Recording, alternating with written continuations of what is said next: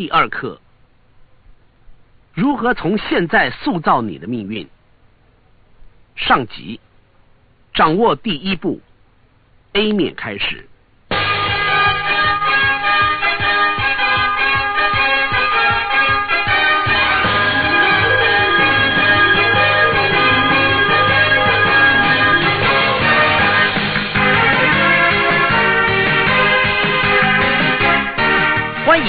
做到了，这是第三天，很高兴你仍然在听这些录音带，我很感动。欢迎回到我们的课程，你有做第二卷录音带的练习吗？如果你没有，你知道你该做什么？停下这卷录音带，再回去做那个练习。如果你已经做了，我们就继续下去。前两天我们谈过什么？我们谈到了为了创造生命中的成果，我们必须运用我们的个人潜能，也就是采取行动的力量。厘清我们想要的是什么，在任何情况之下，知道会得到什么样的后果，借由行动的贯彻到底，注意事情的成败与否，发展我们所谓的知觉敏锐，敏锐的去感觉，随时问自己：我离目标是越来越近还是越来越远？弹性的改变策略，直到目标达成为止。在卡带二，我将告诉你如何知道你想的是什么，全心全力去追求，以最成功的人为典范。了解别人成功的要素，分析为什么没有每个人贯彻到底。后来我们发现的答案是恐惧。更明确的说，让大多数人害怕的原因是对痛苦的恐惧。无论其痛苦是所谓的失败，或是拒绝，或未知的未来，或者担心失败之后别人异样的眼光，所以造成人们逃避而放弃改变的机会。同时，人们也非常渴望享乐。昨天我们说的很详细。如何掌握人生中的驱动力与控制力？我告诉各位，驱动我们人生的是我们的神经联想。这是什么意思呢？神经联想是指在我们的神经系统里，对情况所做的任何联想将会决定我们的行为。换句话说，当你想再一次用昨天提到的巧克力当比喻，如果你对巧克力的联想是吃很多巧克力并不很好，因为会变胖。但是你的神经联想若是认为吃很多巧克力是很享受、很快乐，所以你毫无节制的大吃特吃，之后你将发现，你对吃巧克力所产生的快乐会比产生的痛苦有更强的神经联想。你了解我的意思吗？人生由神经联想所驱策，所以我们的人生由我们对某种情况的联想所控制。你所联想的将会决定你的行为。举例来说。如果某人打你，而你把他这种行为联想为他因为爱你而打你，那么你将来会从这种情况之下获得快乐，也就是所谓的被虐待狂。如果你将节食联想为永久的快乐，也就是我变得更有曲线、更有体力、更有活力。如果你真的这么想，如果节食真的对你而言就是快乐、希望，那么我相信你会想要去节食。而且持续的去做，不会中断。相反的，如果减肥代表痛苦，那么你还会持之以恒的做吗？当然不会。所以你已经知道答案了。如果你把婚姻与失去自由联想在一起，而且在你的神经系统当中，这个想法比婚姻所带来的亲密或结合都强得多，结果会如何呢？当然是不好了。你的婚姻生活一定会有很多的问题不断的发生。尤其当你的伴侣认为婚姻是人生最大的快乐，而你却认为婚姻代表痛苦，如此不同想法的人如何能够拥有快乐的婚姻关系呢？所以神经联想控制着我们种种的想法，而造成不同的结果。再说，如果你一直想开创事业，但是你一直没有开始，那是因为你将创业与痛苦联想在一起。是的，你想创业。但是你的神经系统里更强烈的想法是为什么要创业呢？或许强烈的神经联想是：天哪，如果我失败怎么办？如果事情不成功怎么办？如果事情很麻烦怎么办？如果创业造成我没有足够的时间做其他的事情怎么办？有太多的痛苦联想起来，你当然不会去做这件事了。所以，如果你想开创事业并且坚持到底，你必须改变创业对你的含义，并不光是理智的改变想法。因为那只是你神经系统的一部分。当你描述创业的时候，你的神经系统要有正面的联想，你要精神上觉得很快乐。当你对自己谈到创业的时候，你觉得了不起。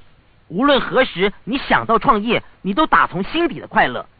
换句话说，你的整个神经系统已经将快乐与创业结合在一起，而将痛苦与不创业结合在一起。相反于我们之前所说的，创业代表着痛苦，我不想感觉痛苦，因此就不着手创业的情形。所以，如果我们想改变我们的生活，就必须改变我们的神经联想。事实上，你将在课程中学到的科学叫做神经联想科学，也就是如何调整我们自己朝所希望的方向联想，而非朝自己所不希望的感觉或行为联想。尤其在这卷录音带当中，我们集中探讨是哪些主要的联想操纵了你全部的人生。因为如果你在这方面做一些小的改变，很多的事情将会马上轻而易举的改变。这就是一生成功的大秘诀。什么真的创造命运呢？因此，我们来看看是什么创造了命运。看看我自己，多年以前，我读过所有的书籍，参加各种的研讨会，听过各种录音带，而我的人生依旧不成功。因为大多数的人说，只要想法正面些，去追求就行了。但是问题是，人生当中有这么多的状况，还得费力才能够让想法正面一些。但是往往事不从人愿。总是有突发的状况困扰着我们，比如说，突然之间我产生了负面思考，或者发生了某些事情造成财务困难，而我必须马上为了三餐苦恼不已，或者为了别的事情而放弃目标。很多的事情不是靠想就可以的。换句话说，我们大多认为正面思考可以改变人生。我在这里告诉你，正面思考是好的，但是并不够用，因为正面思考的最大问题是。你必须要一直去想正面思考，而对大多数人而言，当你在想他的时候，你已经太迟了，因为当你想的时候，头脑就已经在反应了。我们都很清楚，你我生活在一个即时反应的世界当中。如果我对你说长寿是什么，你会有什么反应呢？大概八成的人都会说香烟，对吗？这就是所谓的神经联想，它的答案是牢扣在你的神经系统里面。如果我一遍又一遍问你长寿是什么，你一定会马上不需要考虑的回答是香烟，因为它已经牢牢的连接在你的脑海当中。所以我们要做的不只是正面思考，我们要做的是去改变神经系统的反应。因此，如果你对减肥的反应是负面的痛苦，那保证你不会成功，因为一切不会改变，直到你改变神经系统反应为正面才会产生作用。你觉得有道理吗？如果写报告在你的神经系统里面是负面的，那么是浪费时间的。因此，一切不会改变，直到你调整自己去做不同的联想。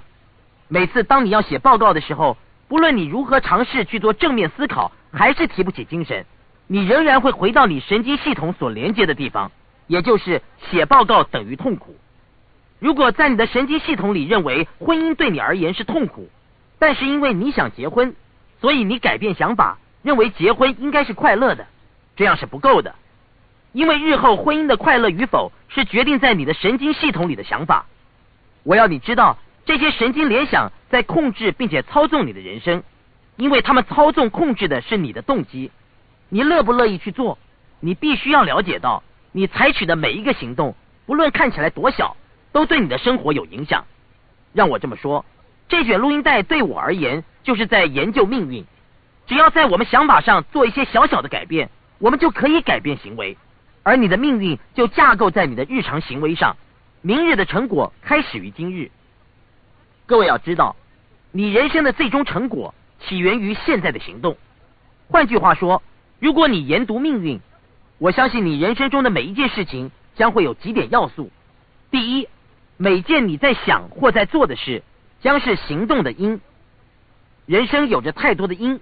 就比如说，选择这卷录音带是行动的因，不听这卷录音带也是行动的因，不贯彻到底也是行动的因。无论你想什么或做什么，这些举动都将会对你的人生造成或多或少的影响。第二，每一个行为都有正反两面的结果，也就是你做的每一件事都将有其结果和影响。现在人生的第三要素是。你人生的每一个结果将会创造一个方向，也就是说，某一个原因带来了行动，产生了影响，而每一个影响堆在前一个影响上，将你带向某一个特殊的方向，而你使劲的每一个方向都有一个最终的目的地或者是命运。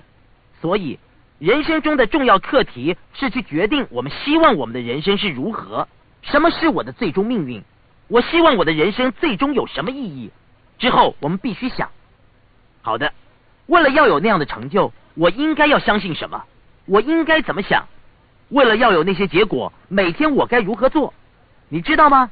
决定下一个二十年的时刻是现在，而不是二十年后再来说后悔的话，那么为时已晚。或者抱怨老天，我当初应该如何如何？人生的关键就在于能够看到那层影响。我必须告诉你，在成长的过程当中，我很幸运的创造了影响巨大的神经联想法，那塑造了我。而我也要你知道，你的人生当中同样有许多经验正在塑造着你。我们想知道那些经验是什么，并非我们回到过去埋怨的说：“天哪，要不是发生某件事，我的人生会如何如何。”这些都是于事无补的。要知道，过去并不等于未来，但却是我们的借鉴。过去的哪些联想，直到今天仍然控制着你的人生。一旦你发现这些负面神经联想，你就可以改变它们。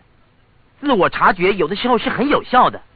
当你了解这些负面联想所带给你可能的伤害是不必要的，那样只会产生苦多于乐。一旦你开始那样想的话，它就改变了。我们的想法就是那么的迅速，所以我们来看看生活中有哪些事情，只要你改变你对它联想的含义，就能够改变你的人生呢？是能改变你感觉和行为的含义，是你在日常生活中得到的结果，是你前进的方向，是你最终的目的地。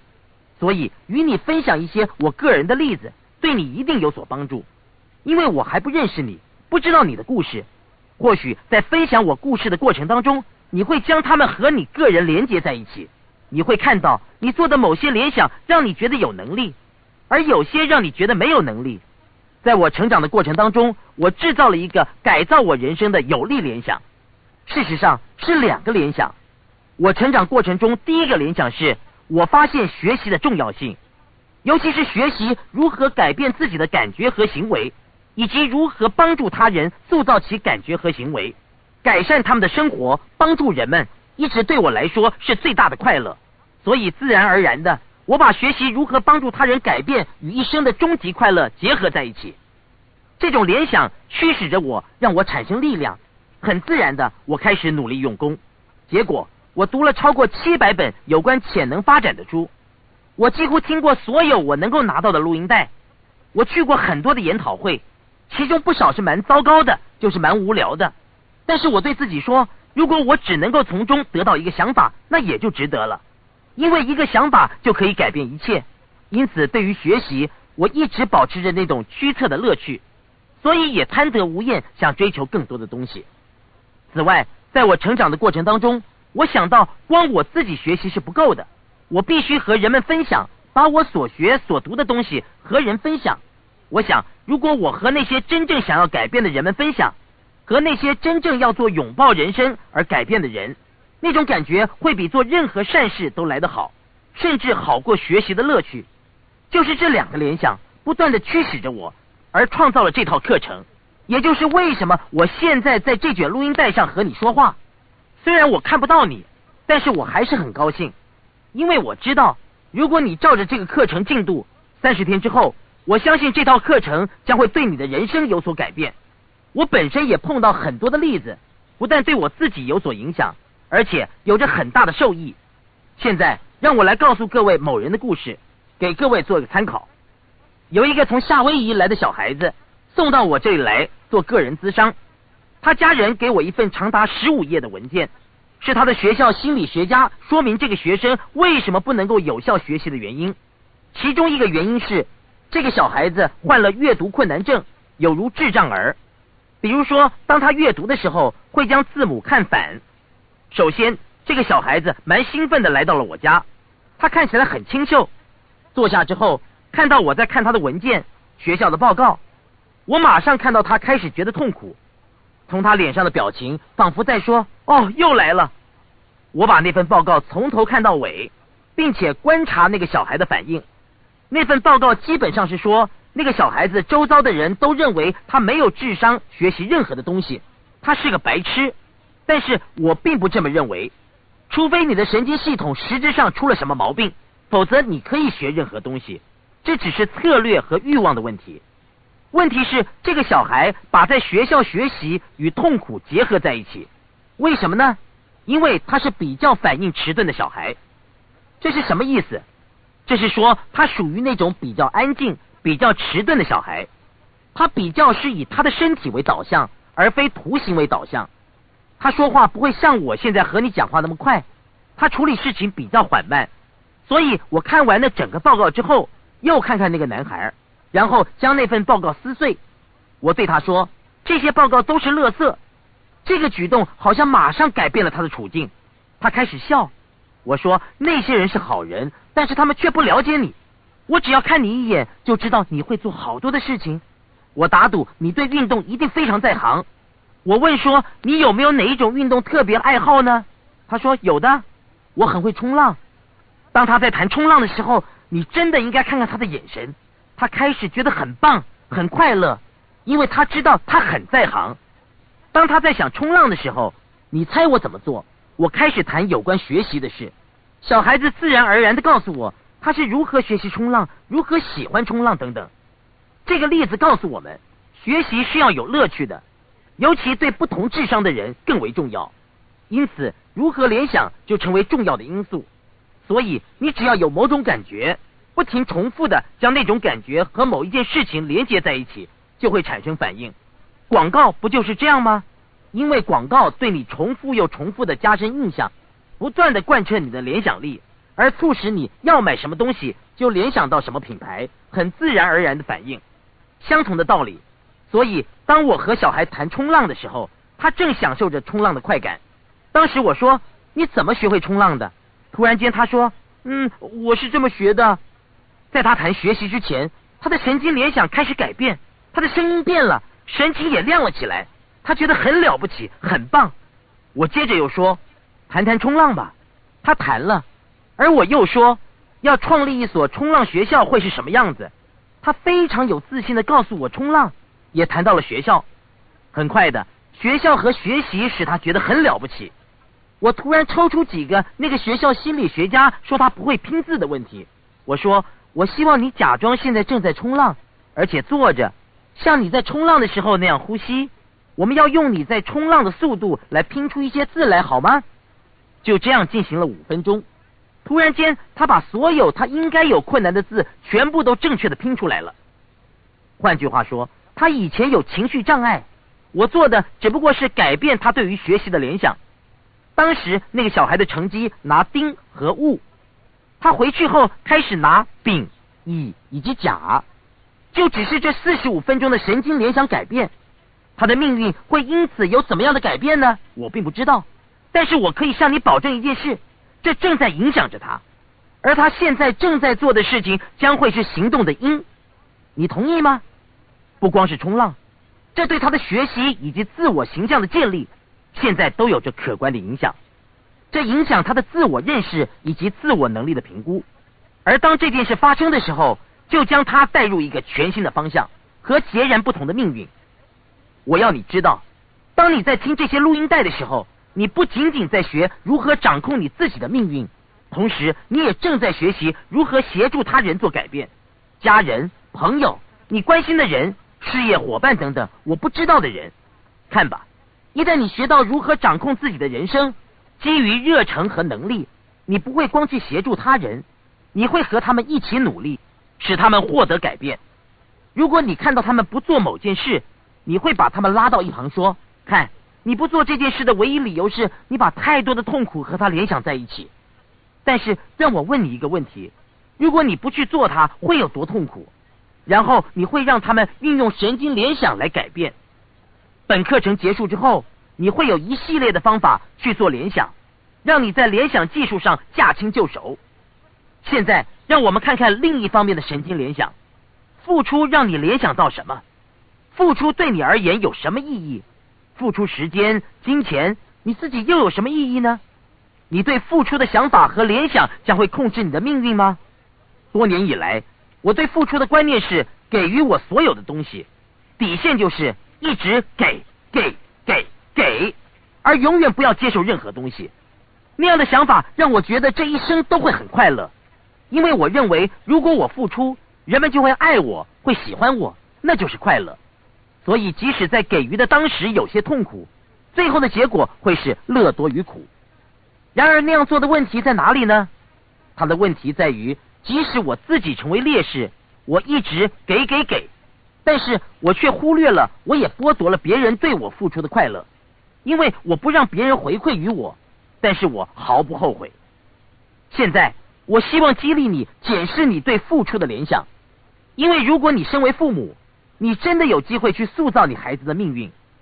举例来说，我有四个小孩，我记得当我最小的小孩杰瑞克四五岁的时候。对我而言，最重要的事情，第一就是教他爱去学校上课。但是在这之前，首先就是要让他喜欢上学校，并且爱上那个环境之后，他才会真正的学习并且成长。第二，我想确定这个小孩是一个不自私的给予者，但是不要像我一样，是能够在施与受之间达到平衡。所以我试着让他和给予连接起来，教导孩子热爱付出。举个例子来说，最近他的奶奶顺道来我家，不知道为什么特别的阴，他带了很多的气球给杰瑞克当惊喜，他高兴极了，他感到兴奋的受宠爱着，他的奶奶也因为这样而很快乐，他的想法连接起来了，他看到自己的孙子高兴，自己也快乐。杰瑞克好好的拥抱了他的奶奶，我让他玩了一会儿气球，然后我对他说，要怎样做？你会比现在得到更多的快乐呢？他说：“我不知道。”我说：“让我问你一个问题好不好？你可以保留这所有的气球，或者你可以将一些气球或者所有的气球送给老人之家的老人们。你想要怎么做呢？”我的儿子想了一下，我说：“没关系，你也可以把气球全部都留下来。我并没有特别的强调他要如何做才对，但是小孩子居然决定要把这些气球送给老人之家。”所以我们去了老人之家，而他产生了前所未有的神经联想。这个四岁半的孩子不为任何理由，也不是在任何节庆，拿着所有的气球走向老人之家。当他走上去交给他们那些气球的时候，你可以想象他得到多大的快乐。所有的人都说你是这个世界上最可爱的小孩了，了不起啊，太棒了！感谢你来看我们。同时，他们还一直抱着我的小孩。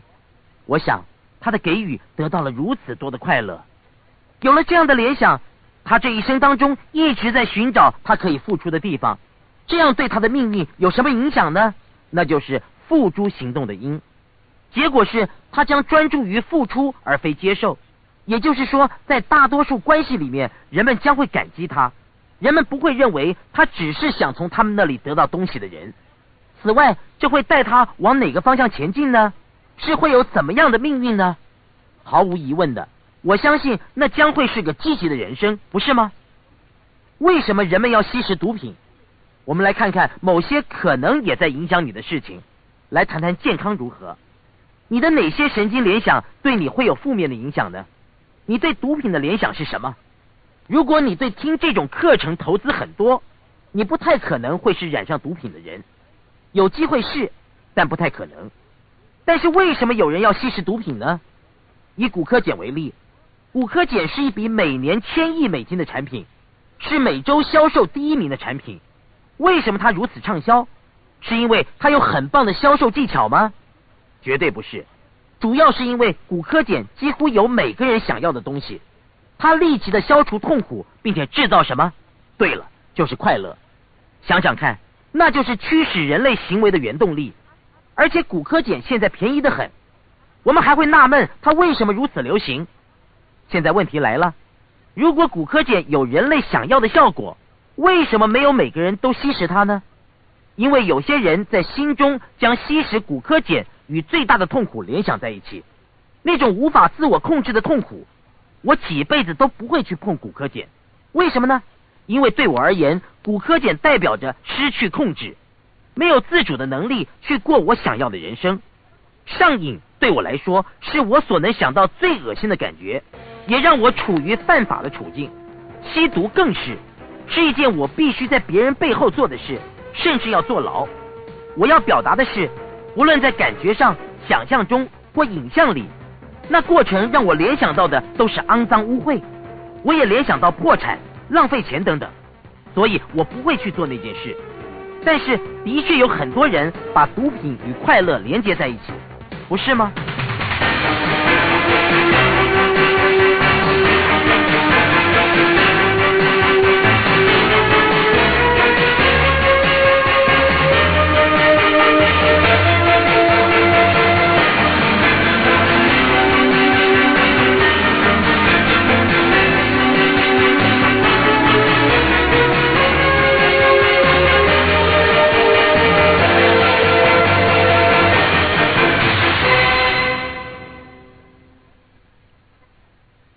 以上 A 面课程结束，请继续收听，谢谢。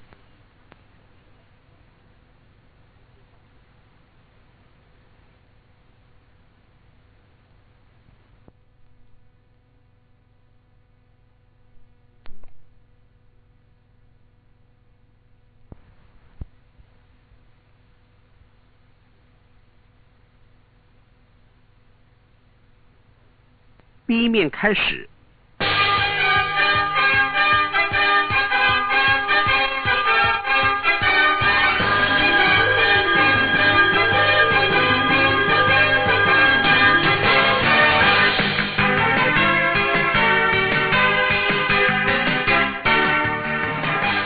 为什么我会有这些联想呢？他们是凭空冒出来的吗？不是的，我在学校很幸运的看了很多影片。影片显示许多对毒品上瘾的人，那是六零年代。对我来说，那些是很恶心、可怕的联想。我甚至不记得那些影像，但是在我的神经系统里，毒品和强烈的痛楚连接在一起，所以我从来没有碰过毒品。那么酒呢？这是另一种长期围绕我们的毒品，造成我们已经设定把酒和快乐连接在一起。我有一个问题要问你。你第一次喝酒的时候真的很快乐吗？如果你喝了一些威士忌，会觉得好喝吗？当然不会。我到现在都没有发现过好喝的酒。但是你已不自觉的把酒与快乐联想在一起。不幸的是，别人教你这么联想的，是广告长期给予你的联想，也可能是一些偶像给你这个观念。但是它实际上是酒的制造商那个赚钱的人教给你的。现在考验来了。统计显示，大多数的汽车意外与酒精有关，那是美国的头号杀手。然而，大多数的美国人仍然经常滥用它。但是，我们的社会在转变，有些人并不喝酒，为什么呢？因为现在电视上，我们一次又一次的看到像抵制酒后驾车的活动，我们看到了宣导短片，让人们知道喝酒并不酷。坦白的说，饮酒过量的问题还不少呢，对于健康有严重的损害。如果你让朋友酒醉驾车，你也是杀他们的凶手。这样的联想使饮酒文化开始有了改变，就像抽烟文化的改变一样。现在喝酒的人明显的减少，而我从没有喝醉酒过。为什么呢？因为我有个绝顶聪明的妈妈，她是神经联想的专家。她当时还不知道什么是神经联想，但是她创造了那个方法，而我后来把它学了起来。有一天，我看到我每天喝酒的老爸又在喝啤酒。就像对许多美国人来说，那是人生的一大乐事。我想要像我爸爸，所以我也想喝一点啤酒。我跟我妈妈说，我也想喝啤酒，而我妈妈说不行，你不能够喝，你不会想要那么做的。你知道喝酒对你不好。如果对我不好，那为什么爸爸可以喝？那是因为他是大人。那我想当大人，好的。为什么我想喝酒呢？是因为我对他上瘾吗？不对，是因为我想像我爸爸。因为如果你像爸爸，会多有趣呢？你就会是个小大人了。所以我想和爸爸一样，我认为那会很快乐。我妈妈一直叫我不要喝，我就一直吵着要。还好我妈妈很聪明，她不再和我争辩了。她说：“你知道吗？我们来约法三章。如果我让你喝啤酒，那你就要像你爸爸一样，把这六罐全部喝下去，不可以停。就算你不想喝了，还是要把它全部喝完。你同意吗？”我说没问题，我不知道我当时有多大，大概是十一二三岁那个年纪吧。但是直到今天，我还记得那次经验。当时我开始喝，一喝心想：天哪，这玩意儿真难喝啊！但是我以为它应该很好喝的，所以我说：嗯嗯，爸爸很棒很棒。然后我再多喝一点，再多喝一点，它真的尝起来很糟糕啊！在我把整罐喝完之后，我说：呃，妈，呃，这样够了，不行，记得我们的约定吧。在喝第二罐的时候，或者是在喝第三罐的时候，我吐了整个桌子，也吐在啤酒上，吐的到处都是。然后我妈妈说：“继续喝。”我说：“不，不要，不要，继续喝。”你猜啤酒会让我联想到什么呢？直到今天，我甚至不能够忍受啤酒的气味。我的妈妈让我对啤酒有了另一种联想，虽然是一次很不好玩的经验，我却蛮喜欢这样的结果。也由于这次痛苦的经验。他让我去追求其他让我觉得好的事物，而不是这个会使我生理产生巨大改变并且失去控制的东西。我并不是说喝酒是错的，但是过量总是不好的。我并不是来传福音的，我只想给你更多的选择。在第三集两卷录音带当中，你会学到各种感觉转变，或是所谓的状态改变。你完全不需要毒品、酒精或者是食物。去达到那样的效果，同时我也要你去控制，并且看看你行为的后果。对我而言，那就是研读命运，说出我现在有的联想有哪些后果，他们将会把我带到哪里？他们会把我带到我希望的方向吗？人们为什么要抽烟？为什么社会上有那么多的人抽烟？答案很简单，因为有人让抽烟和快乐连接在一起，那是人们的神经联想。但想想这些事，你第一次抽烟的时候，你会说好棒吗？我不相信你会，你可能呛到咳嗽，然后脑里想着真笨呐，你在这做什么？但是你还继续抽，为什么呢？因为你看到广告，朋友一次又一次的，你把什么跟香烟联想在一起？你受到熏陶。想想看，一群人某天聚在一起，他们说：“你知道吗？我们有个新产品，如果你让人们对它上瘾，我们可以赚上几十亿。”其中一个人说：“不过我们有个问题啊，就是我们的产品很呛鼻，而且它会残害人们。”其他的人说：“哎，别担心呐，人很笨的，我们只要灌输他们，把香烟和他们最想要的东西联想在一起就好了。比如说，哎，找个大明星来拍广告，借由广告，他们告诉你抽烟会让你得到哪些东西。想想看，你会得到什么？对了，你会变得很酷，你也会变得很独立，你也会变得很强壮。事实上。”你如果去打一架，所受到的伤害远比尼古丁要来的少得多。所以，当人们被灌输抽烟等于有无上快乐的时候，抽烟就变得很值得、很酷了。事实上，虽然当你抽第一口烟的时候，你可能会咳嗽的很厉害。另外，烟商也把抽烟和性感连接在一起。你不认为某人抽完烟之后闻起来很性感吗？那不会让你觉得很兴奋吗？我不知道你的想法。但是，如果你认为抽烟会让你放松，自然而然的你会抽起烟来。但是，如果你的联想把抽烟与笨、不健康联想在一起，你的脑袋自然而然的会告诉你停止、闭嘴。头脑如何想是主宰你行为的主要因素。现在你大概了解了吧？即使一点道理也没有，我们的神经联想仍然驱使着我们，不论是对与不对。你最好相信就是那样。这里有一个你一定知道的例子：二次世界大战的时候，日本人发展了一支叫做“神风特工队”的驾驶员，是要人们驾驶飞机撞击敌舰的自杀战术。他们如何成功的推行呢？很简单，他们让那些飞行员将死亡是一件非常痛苦的事和终极的快乐联想在一起。他们训练这些飞行员为国家牺牲是一件快乐又荣誉的事。所以，我们可以训练人们去做任何事情。任何负面的事，不论对与错。有一天，我在一部影片里面看到了一个负面的神经联想，真是一个经典的例子。可能你有看过，在电影当中，劳勃·迪尼洛饰演一个越战的退役官兵。这部电影基本上是描述有关于他和其他人的关系，架构在他在越南的负面联想上，或是一些他在越南的负面经历。有趣的是，这个电影的主角。以他的毁灭性行为著名，其中的一个是，当他生气的时候，他会挥拳打向任何的玻璃窗。人们都以为他有点疯了。然而在戏当中，他在追求一个女孩，这个女孩也同时对他颇有好感。他真的觉得受到她的吸引。有一次约会，他就开始吻那个女孩，那个女孩也开始回吻。然后那个女孩把他推开，他有点不高兴。他试着想要沟通，却没有效。最后那个女孩说：“出去，出去。”于是他举起了拳头，砰的一声，他击碎了那片玻璃，血流了满地。他的女朋友当时吓坏了，跑过来说：“天哪，我的天哪，你为什么要这么做呢？”他拿起了他的手，包扎起来。那个女孩说：“天哪，你知道，没关系，没关系的，你不要乱想，我并没有不理你。”其实我是爱你的。去了医院，回到了家之后，他们就享受鱼水之欢了。好，现在让我问你一个问题：那样的事情会让人们有怎么样的神经联想呢？我告诉你，为什么这个家伙要猛力的打玻璃呢？因为虽然很痛，但是他的脑袋将更多的快乐联想在一起，因为他最后会得到很多关注。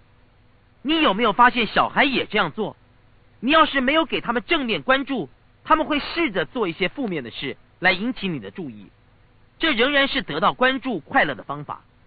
我们要小心我们制造的神经联想，因为他们很多是负面的，也就是我们把不相关的事连接起来，而他们控制了我们的人生。神经联想如何产生？所以要如何创造神经联想呢？首先要先了解，你总是在心中制造联想。你总是在心中把事情扣牢在一起，就像是我打赌一定有一些歌，你一听到就能够马上想起某个有关系的人，或者是唱这首歌的人呢？你是否有一首那样的歌呢？那就叫做扣牢，那就是神经联想。无论何时，当我们极度情绪化的时候，我说是极度情绪化的时候，也就是有很强烈的情感的时候，情感可能是正面，也有可能是负面的。负面的像是沮丧、挫折或者是愤怒；正面的像是快乐、愉悦或者是狂喜。任何时候，当我们有很强烈的情感，任何当时在发生的事都会被连接起来，那就叫做扣牢，那也就是神经联想。所以举例来说，在某个情况之下，某人向你吼叫，在向你吼叫的时候还瞪了你一眼，日后在你的人生当中，某人如果看了你一眼，你就会马上生气，你有没有遇过那样的事呢？你说别那样看我，而他们说怎么了？我又没有做什么。我告诉你另一个例子，在车上后视镜看到警车上旋转的灯，你会怎么样？你会紧张吗？有人就会这样，你最好相信那是神经联想。当时你学会将警车上旋转的灯和一些负面的情绪连接在一起，为什么会有这些连结呢？当然一定有原因的，可能你曾经有几次被交通警察拦到路旁的不好经验，或者超速被警车拦下来，吓了你半死，开了张罚单给你，而你觉得生气或者是害怕，或许那发生过很多次，所以当你一看到警车的旋转灯时，你就有了状态改变，或者是你一听到那个声音，你就有了状态改变，这是不是有道理的分析呢？这又是一种扣牢，所以记得。当你处于高度情绪状态的时候，扣牢就发生了，甚至发生在我们不想让它发生的时候。如果有一天你回家的时候心情很糟，当你看到你的先生、妻子、男朋友、女朋友、父母或者是好友的时候，不管他们是谁，他们极力想让你快乐一点，然而在这样负面的情况之下，你就是快乐不起来，依旧觉得生气，即使他们安慰的说没有什么大不了的。你仍然很生气，看到他们的脸，你在生气。如果这种情况持续了两三天，到了第四天之后，你那天顺利极了，可能中了奖，或者是赚了一笔大钱，你觉得很棒，你等不及去见你的丈夫、妻子、男朋友、女朋友、父母、好友，你走进家门，觉得很棒，想和他们在一起，但是才进门，你一看到他们的脸，不到几秒钟，你觉得生气。或者是突然之间，你没有理由的开始争吵，你有没有遇过这样的情形？我知道或许你没有，但是别人或许有。我的想法是你可能有，那就是扣牢。我们得小心，任何时刻，当我们处于情绪高峰，事情就连接起来了，那就是我们的回忆。你有没有注意到，当你想到某一件事情，你会想到另一件事？你会说：“我以前曾经去想那件事。”哦，对了，你记得那个吗？这种联想像网络一般的快速，那就是头脑怎么运作的。那些联想一直在发生，有的时候让我们充满无力感，有的时候则完全与事实无关。然而就会引发你的联想。我再告诉你一个例子：有一次我在研讨会上对着六百多人演讲，在台上常常走来走去，而在台上有一个铁甲武士，应该说是一套盔甲。当我一走进那个武士的时候，突然间我的麦克风因为静电而出现杂音，而当我走开的时候，静电似乎也消失了，所以我继续演讲。而当我走进那个同一点的时候，突然之间我的麦克风又出现了杂音。你可以猜到会发生什么？那些观众马上对我说：“问题出在那个铁甲武士上。”台下的听众大喊：“离那个武士远一点！”我说：“哦，你们将事实连在一起的速度真快啊！我不相信，我才做两次，你们就确定是那个铁甲武士？你们真的认为铁甲武士是问题所在吗？”我说：“我不认为是这样的。”我走离那个武士的时候，静电停止了。他们说：“看吧。”当我走近他的时候，静电又发生了。我走开，静电还在。我又走进那个铁甲武士的时候，静电就停止了。我看看观众说：“你们现在相信什么呢？”而他们看来很困惑。后来我们发现是车上的无线电，一部警车经过，打断了我的讯息。看吧，在生活当中，我们常常把事情连接起来而不自觉。我们说我没有成功的原因是因为如此这般，或者是如果这样，那我的人生就会那样，或者是如果你没有那么做，这就会发生。但是我要告诉你，我们很多神经联想是没有事实根据的，虽然感觉像是真的，但是他们削弱了我们的判断力，因为他们和事实一点关系都没有。因此，在下一卷录音带当中，你将学到如何按部就班的改变你的神经联想。但是你已经知道他们是如何生成的。如果在你情绪高峰的时候，某件事情持续发生，你就会像巴夫洛夫的狗一样把事情连接起来。还记得巴夫洛夫吗？他是如何训练他的狗的？平常他不给狗吃东西，但是当他的狗饿的时候，他就拉铃。久而久之，他就拉铃，觉得饥饿，拉铃，觉得饥饿，拉铃，一直到饥饿和铃声被连接在一起之后。只要他一拉铃，狗儿们就觉得饿，即使铃跟那一点关系都没有。那就是广告商长期以来对你所做的事。现在是你自己的时候了，是你在心中对自己做广告的时候了。如果你想改变你人生的方向，你最终的命运以及你的感觉，你就要改变这些联想。看看身边最成功的人，看一两个简单联想如何改变他们的一生。看看德瑞莎修女。一个无私奉献的女人，为什么呢？因为多年以前，她想到，除非她大规模的帮助别人，否则这个世界上充满了痛苦。她也想到，如果她帮助别人，对她则是很大的快乐，而这掌控了他的一生。布鲁斯史宾丁多年前将摇滚乐视为趋乐避苦的方法。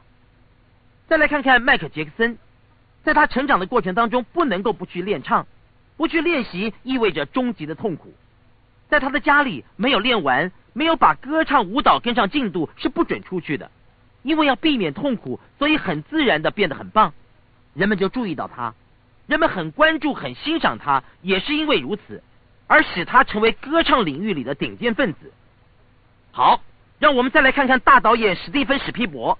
如果你想知道为什么他会成功，只要看看那些成功的人的神经联想就好了，那会告诉你是什么在驱动他的生命。史蒂芬·史皮伯是我认为最杰出的制片家之一，他的作品有力又有趣，能够娱乐到各种年纪的人，无论是小孩或者是成人。他为什么能够影响这么多的人呢？他显然是个天才，但是他如何成为天才的呢？天才只不过是智力目标贯彻到底。如果你每天都那么做，每天都使他更好，那么你就会成为别人眼中的天才，那就是所谓的力量。但是为什么他要这么做呢？为什么他要花这么多年才会有今天的成就呢？因为很久以前，当他还是一个小孩子的时候，他发现他。从夏妹妹得到无比的快乐。长大之后，这种经验驱动着他一直想要如何获得这种快乐。后来他发现制作电影可以让我不在现场也可以吓到人，这种想法那形成一种驱动力。电影可以改变人们的状态和情绪，他爱死了这种发现，进一步的驱动着他。现在那不是他唯一的神经联想，却是其中的一个。所以我有一个问题要问你：哪些神经联想会把你人生带上你想要的方向呢？对于学习、成长、付出、金钱、挑战自我、冒险、人际关系、承诺、权利，你可以创造或改变哪些联想呢？有哪些是让你退缩的神经联想？而你需要哪些去让你充满力量的呢？我们来做个练习吧。明天我们将会告诉你。如何一步一步的运用神经联想？但是现在，先让我们有所自觉，并且做些改变，做一些功课，认清使你有利及无能的联想。这就是你今天的功课。现在拿出你的成功手记，我要你写下三个使你人生正面的神经联想，和三个至今仍在妨碍你人生发展的神经联想。举例来说，我告诉过你。对我而言，有利的联想是把酒和痛苦连在一起，因为我觉得那使我感到有利。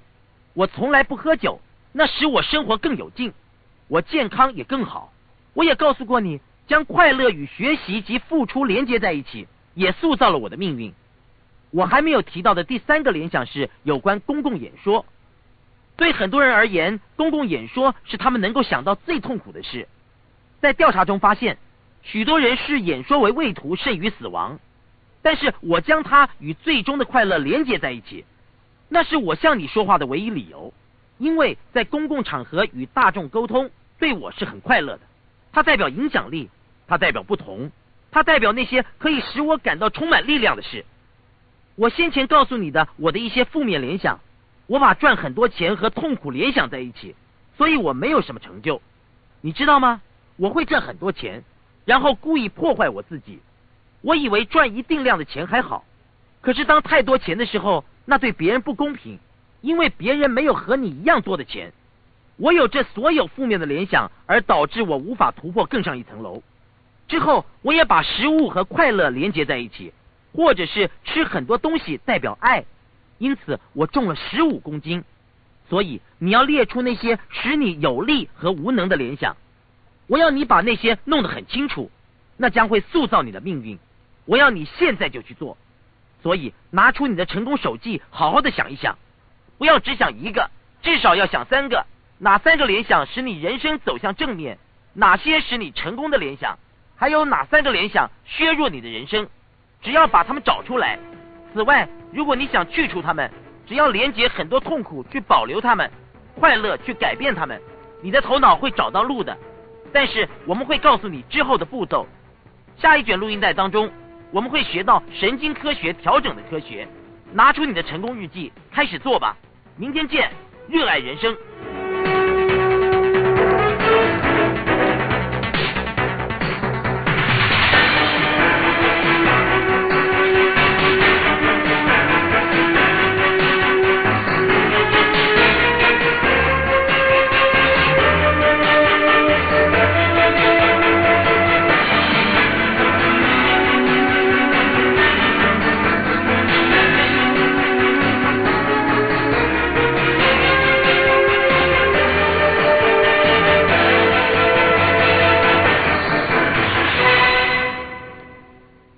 以上 B 面课程结束，请继续收听，谢谢。